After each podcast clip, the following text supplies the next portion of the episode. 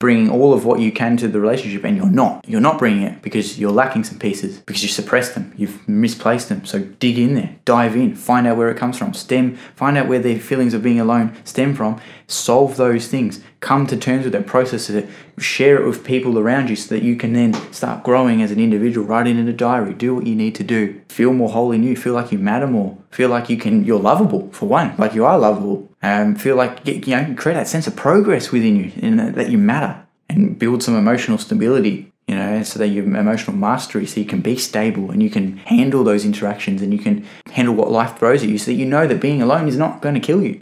Hi there, Jesse Dawson here. Just wanted to take a quick second to say thanks for listening to that little snippet that I shared. And if you like what you heard and it sparked your interest and you want to hear more conversations like that, or maybe the end of that particular conversation, then just jump onto my profile, the Jesse Dawson Podcast, and I give away all my podcasts for free on my channel. So you can jump in there, have a listen to all the previous episodes. You can listen to the episode you were just listening to. And if you follow, you can then stay up to date with all the future episodes as well and all the things that I will be sharing in the future. And if you want to see a video version of the podcast, you can follow me on my other socials as well, being Facebook, YouTube, Instagram, TikTok, LinkedIn. Uh, they're all on there. So if you are looking for more, that's where to find it. And I'd love to have you on the journey.